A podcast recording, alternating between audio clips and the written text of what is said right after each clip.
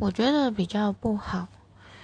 毕竟说者无意，听者有意。你可能说，就是无心说出去的一句话，即使你伤到了对方，然后造成的一些小矛盾，之后你想要挽回这段关系的时候，你会拿心直口快来说：“哦，我这个人就是讲话比较快。”或是讲话比较直接一点，那希望你也别介意。